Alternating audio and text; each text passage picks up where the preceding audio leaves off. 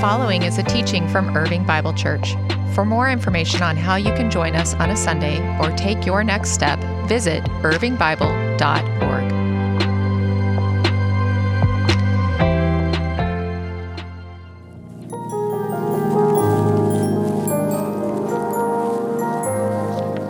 Well, good morning, everybody. So glad that you are here with us in the room or that you've joined us online this morning. It's great to be back with you guys. My family and I got to celebrate Thanksgiving out in the mountains of Colorado. It was an amazing time. So we're really glad you're here for this first Sunday of Advent. You now have pastoral permission to start listening to Christmas music. So I know some of you are eagerly waiting for that permission. Others of you, you already started. I don't know what to do with you.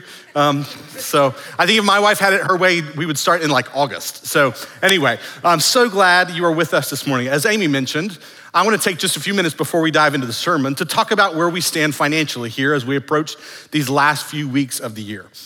As you likely know, if you've been around IBC or even been involved in churches um, across the country, churches like us uh, rely on year end giving, kind of these last few weeks of the year, to make about, about 25 to 30 percent of our total annual giving. And so we just want to give you a picture of kind of where we stand as we approach the end of the year. We're in a position where we are asking God to provide for us over the course of these next few weeks in ways that will allow us to meet all of our financial obligations from 2022, as well as to position us going into 2023 to really pursue some things that we feel like are um, necessary for us as a church body. You know, we find ourselves at a place where we have been entrusted by God with this incredible resource that is this campus, this physical facility. And it is one of the most important resources and tools that God has given to us to reach people with the good news of the gospel, to see lives changed. And it's been fun to recently gather with some IBCers and just hear stories about life change that's happened here in this building. And yet, with that um, entrustment from God with this resource comes the responsibility, the, the stewardship of taking care of it and making sure that it's um, prepared to be used to its maximum potential to see people reach for Christ and, and lives changed.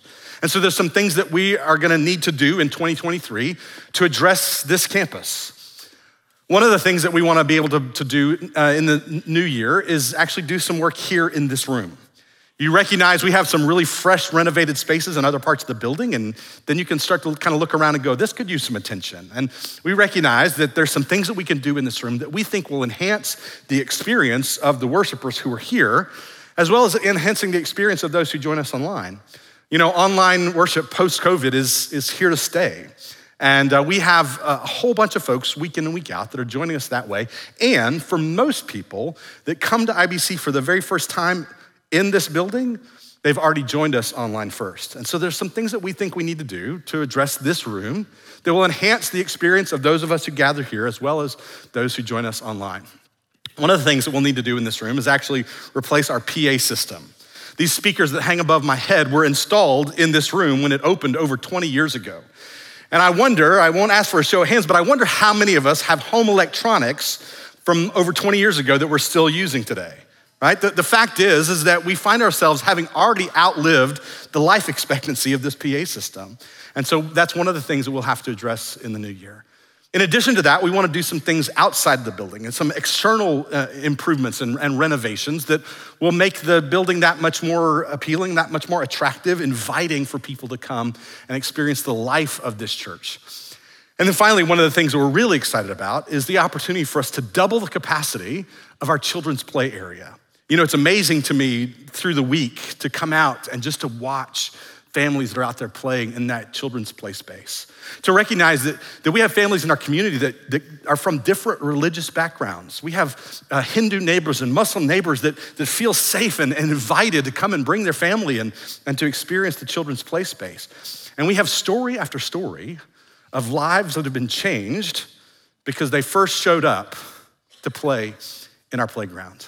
I want to share one of those stories with you now to let you hear from Michelle.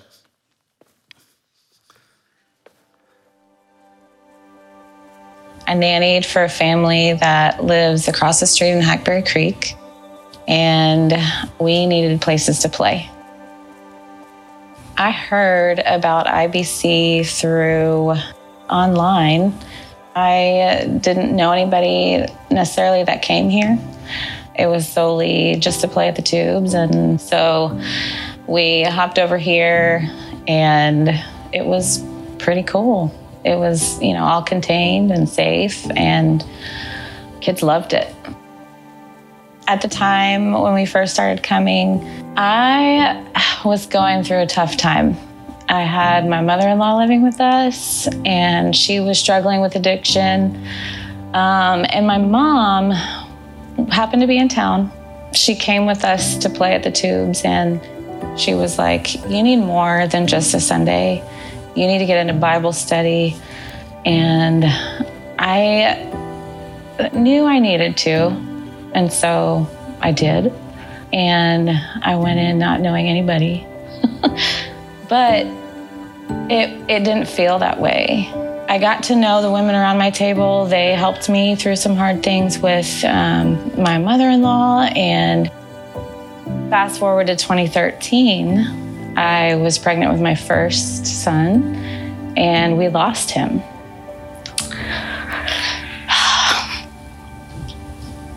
it was tough. But the community that was around me was key. They were the hands and feet. They visited my home a lot and they prayed with me a lot. They just really cared. You know, it was a different type of friendship that I was experiencing. After that, I was hooked on IBC. I was hooked. They, um, the women around my table, they were my family. I just immediately jumped on the chance to work here and contribute to a place that impacted me so deeply. It's crazy to think that this was just a place we would come and play. And now it's I'm on full-time staff and it's been a joy. I have thoroughly enjoyed my time here. The tubes is what got me here. And then after I was here, so much happened. It was like a domino effect. And I just hope that through some interaction or um, some event in their life, you know, that they know that this is more than just a playground. It's so much more, so much more than just a playground. Yes. Isn't that a great story? You know, what's amazing about Michelle's story that's not included in that video is after the devastating loss of their son Jackson, Michelle began a ministry here at IBC, brought to this church a ministry called Hope Mommies, where Michelle now is one who is bringing comfort and hope and healing to other families that have been impacted by child loss. And so, what an incredible story of life change. Michelle's life is changed as she's supported in community through this difficult experience. Lives are changed as Michelle is now pouring into others who've experienced similar loss. And then the lives changed from the children and families that are part of the ministry that Michelle is uh, engaged in week in and week out as a member of our staff team. And all of that, that really began by showing up to play at a playground. But it's so much more than just a playground. And so we want to come to you here as we approach the end of the year and just let you know where we stand. We are, find ourselves in a position where we're asking God over the course of these next number of weeks to provide $1.7 million. Now, if you've been around for very long, you know on the one hand that is a very big number, and on the other hand, it's pretty consistent with what we've seen over the course of the last number of years. But what that $1.7 million allows us to do is to meet all of those financial obligations from the past year and then to have money that we can put with the money that we already have set aside in a fund, put that together to be able to pursue these much needed campus renovations. And so I have three invitations for you. The first is just that would you join us together as a church family in prayer? You've been given the prayer guide, and that's going to guide us together over the course of these last number of weeks, that we would pray together for God's blessing on this church, that God would use this church family to make an impact in our community and around the world and to pray for God to provide for these financial needs in these coming weeks. Second, we want to invite those of you who maybe haven't been regularly giving to IBC to, to make the commitment to do that between now and the end of the year. That for us to experience as a church family all the things that we experience, to, to see God do all the things that God is doing, requires all of us as a family to participate in that financially. And so, if you have decided to make IBC your church family, we would just ask that you would contribute to that family work, that you would consider giving over the course of these next number of weeks. And then, for those of you who have been so faithful in your financial generosity, in your faithful giving to the Lord and to the church here at IBC, we would just ask that you would prayerfully consider what you might be able to do as we approach the end of the year over and above your regular giving, so as to be able to meet all of our financial obligations and to be able to pursue these really important campus renovations that we believe God is calling us to, to maximize the impact of this campus, to reach people with the good news of the gospel, and to see lives transformed and that ripple effect of transformation that Michelle's story illustrates so beautifully. To that end, would you join me right now as we pray together? Let's pray. Father, we recognize that uh, you are not short in resource, Lord. As the psalmist says, you own the cattle on a thousand hills.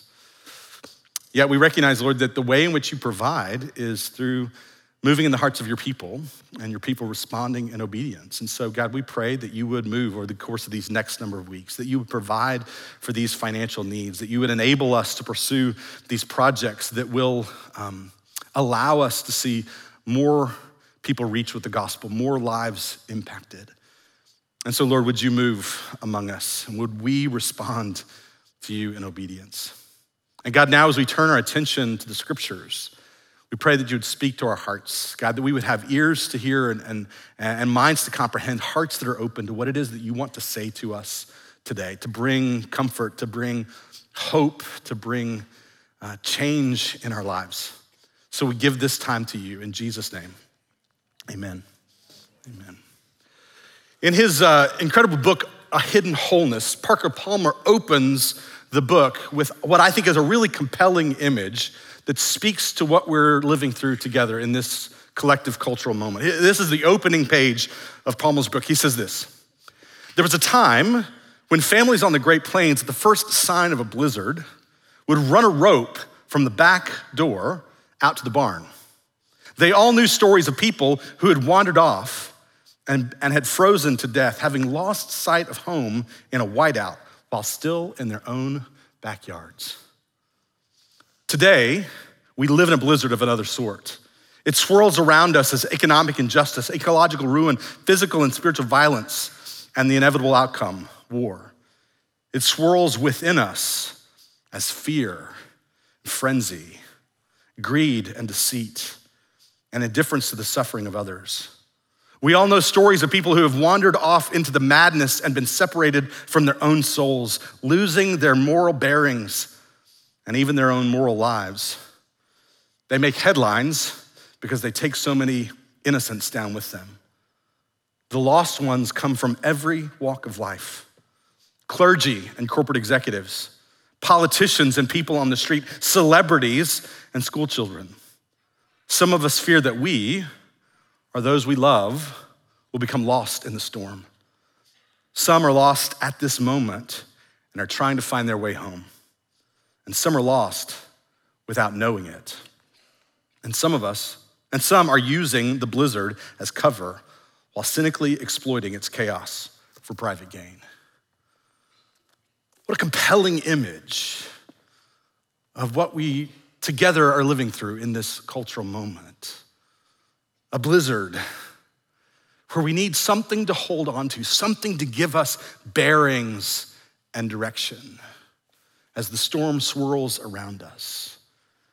And of course, as we all experience this cultural blizzard, many of us also experience storms of our own lives, storms of relationships that are disintegrating, storms of uh, a fearful medical diagnosis, storms of unemployment, financial stress, and on and on we could go with the examples of the kind of personal blizzards that, that could be so disorienting for us as we make our way through life.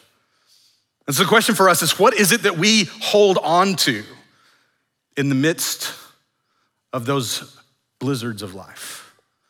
I believe that we need to be tethered to a story.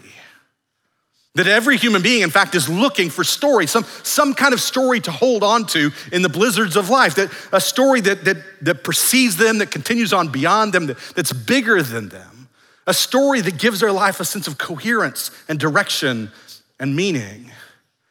But for those of us who are followers of Jesus, the story that we're to hold on to is the Jesus story. It's the gospel story. It is the Bible story. And you know, I think for many of us, the problem is we've been given a truncated story. We've been given a, a shrunken story, a, a half story. I don't know about you, but I grew up in church, and the story that I was given went something like this You're a sinner separated from God. Jesus died so you could be forgiven of your sins and go to heaven when you die. End of story. And it's not that that's a, a false story, it's that it's a partial story. It doesn't actually begin where the Bible begins, it doesn't actually end where the Bible ends. It's a, a half story. And this year at IBC, we've been looking at exploring together the whole story of the Bible.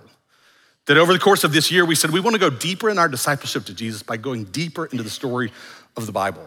We began at the beginning of the year with a, an overview of the story of God. We talked then about the story of Israel, the climax of the story in the person and work of Jesus.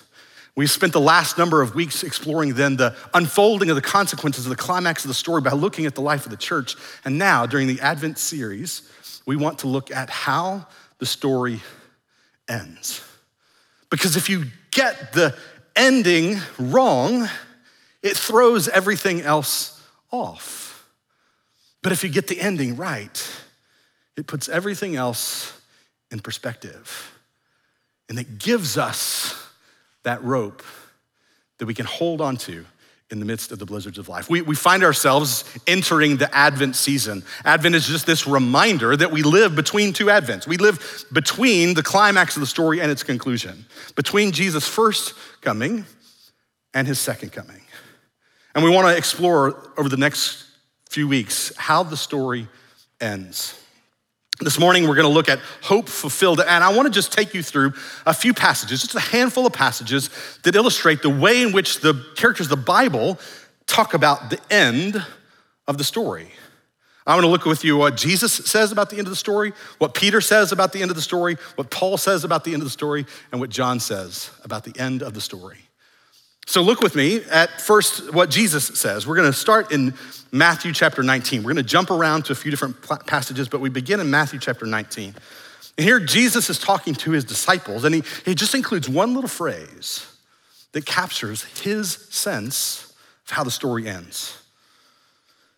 Matthew 19, verse 28, Jesus said to them, Truly I tell you, at the renewal of all things, when the Son of Man sits on his glorious throne, you who have followed me, will also sit on 12 thrones, judging the 12 tribes of Israel. And The little phrase that Jesus used here is the renewal of all things. When Jesus talks about the end of the story, he doesn't talk about disembodied spirits floating around in the clouds of heaven. He talks about the renewal of all things. The Greek word that he uses here is palingenesia. It's like new Genesis. It's a renewed creation, the renewal of all things. That's the way Jesus talks about the end of the story. What about Peter? Flip over a little bit to Acts chapter 3. Acts chapter 3, we find Peter and John um, in the weeks following Jesus' death and resurrection. This is not very long after all those events, but they're there in Jerusalem. And a miracle has happened in a way that causes a crowd to gather around. And Peter, who was so timid before um, the, the infilling of the Holy Spirit, before Jesus' death, when Peter denied even knowing who he was, now Peter is filled with courage, having seen the resurrected Christ. And he begins to preach a message to the people that gather around to see what's happened. And he says to them something really important, verse 19, chapter 3. He says, Repent then and turn to God so that your sins may be wiped out and that times of refreshing may come from the Lord, and he may send the Messiah who's been appointed for you, even Jesus.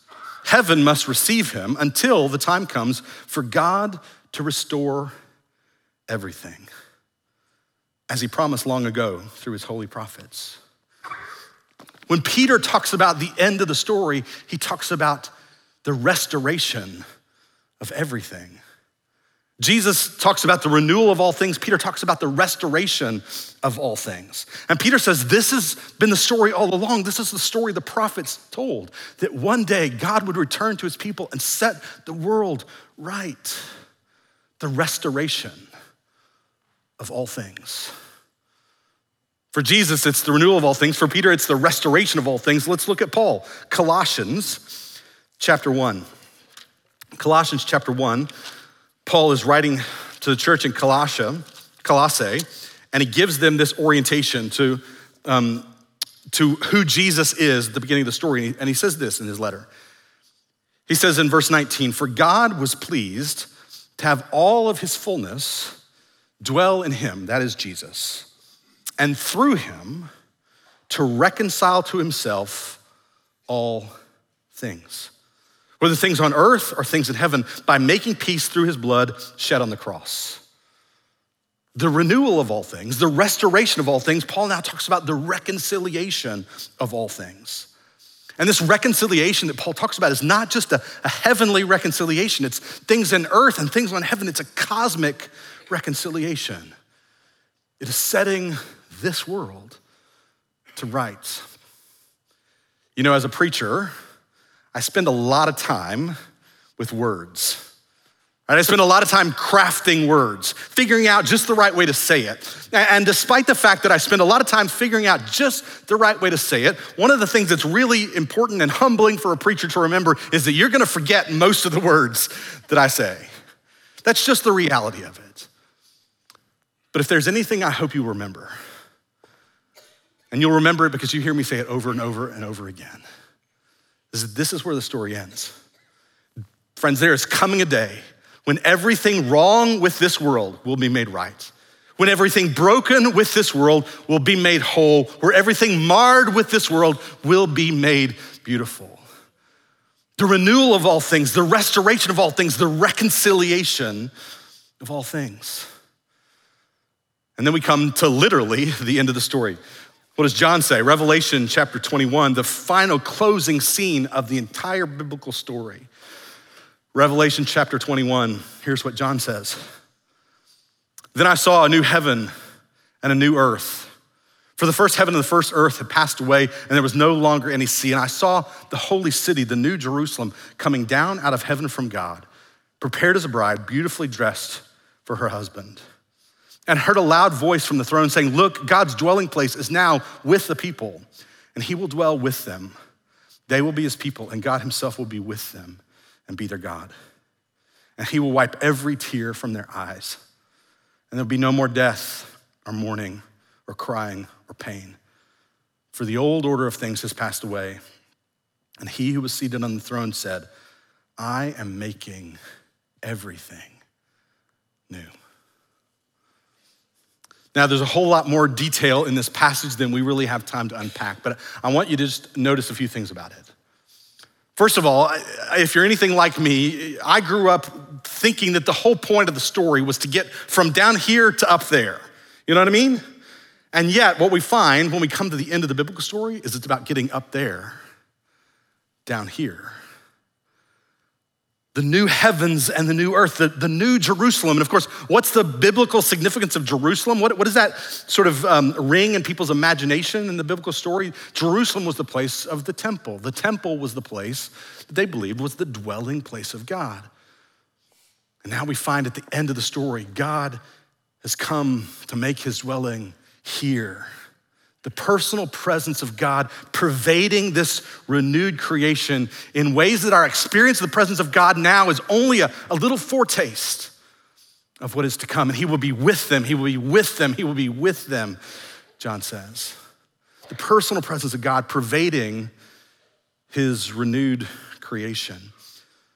The second thing is just to notice that beautiful, tender image that He will wipe every tear from their eyes. There'll be no more death or mourning or crying or pain, for the old order of things has passed away. What a tender image of God Himself wiping every last tear from every last cheek. And then finally, hear the words of the one who was seated on the throne who says, I am making everything new. The renewal of all things, the restoration of all things, the reconciliation of all things. This, my friends, is where the story ends. Some of you guys have heard me talk about uh, years ago when I lost my dad that I went through something of a crisis of faith. I was a second year seminary student and uh, found myself in the midst of that suffering. The way I often tell the story is I would show up to, to class every day wondering, do I really believe all this stuff? But when I really focus on what it was that I was most deeply struggling to believe in the midst of that experience, the place that I struggled the most was heaven I just had a hard time intellectually, emotionally, wrapping my mind around heaven. And so I found myself with a deep sense of crisis of faith. And what, yet, what I came to understand, what I came to believe and embrace in ways that changed my life was it as beautiful as the picture of the glorious future of heaven, those who are absent from the body are present with the Lord, that the Bible actually spends more time talking about life after heaven, which is the renewal of all things, the restoration of all things, the reconciliation of all things, renewed creation, resurrected bodies, everything wrong with this world made right. And when I began to be seized by that vision of the end of the story, it changed me. I love the way Brett Davis captures this in his brilliant little book called See the Strange. He said, How would our lives change if we trusted this vision? Will we trust the final words from the throne? I am making everything new.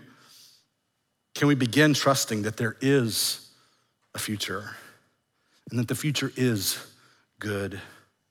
Nothing will be forgotten. Nothing is lost. Nothing has slipped God's mind. There is a day when we will see God rescue the ruin, rubble, and pain of life. God will redeem it, whatever it is. I know it's unimaginable. I know it's frequently unbelievable, but it's true. Isn't that a great question? How would our lives change? if we trusted this vision, the end of the story. This is the point at which I really wish I could just pass around a microphone and we could each take an opportunity to answer the question for ourselves how would my life change if I really trusted this vision, the renewal of all things? But uh, I want to take just a, a, an opportunity to, to offer you what I think are a couple of key ways in which our lives are changed if we really trust this vision. And first is just the reality that would enable us to hold on during the blizzards of life.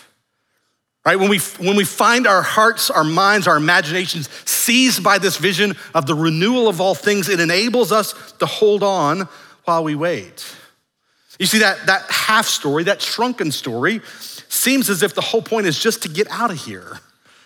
And so life is really about just waiting it out. Try to be a good person and wait till heaven. But we find ourselves in the midst of this world filled with the, these blizzards in our lives, and this vision enables us to hold on, and to endure, knowing that there's coming a day where God will redeem it, whatever it is. This vision allows us to hold on in the blizzards of life. Second, I believe this vision can give us a sense of purpose while we wait. That on the half story, as I mentioned, it seems as though the whole point is just to get out of here. And so just try to be a good person and, and wait it out. But the whole story says that this world is moving somewhere toward the renewal of all things, and that we are called to join God in the renewal of all things. We're called now to live in ways that anticipate that day, that point ahead to that day, that help people see the reality that that day is coming and help people taste what it might taste like even now while we wait. It gives our lives purpose.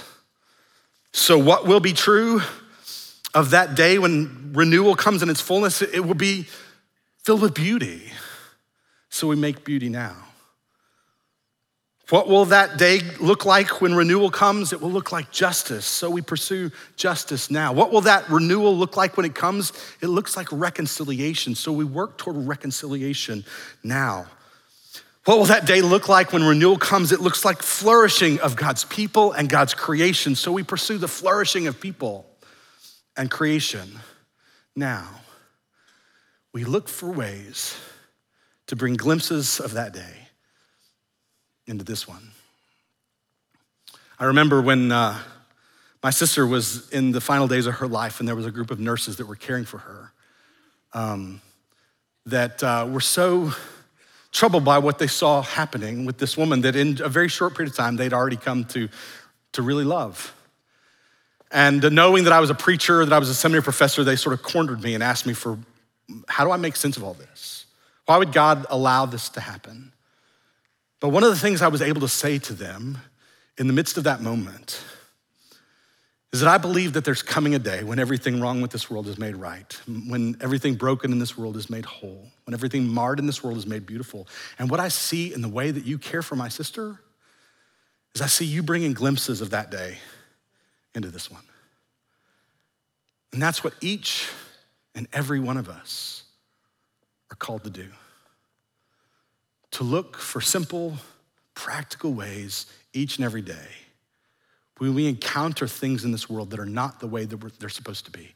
How do we move toward them and bring glimpses of the world to come?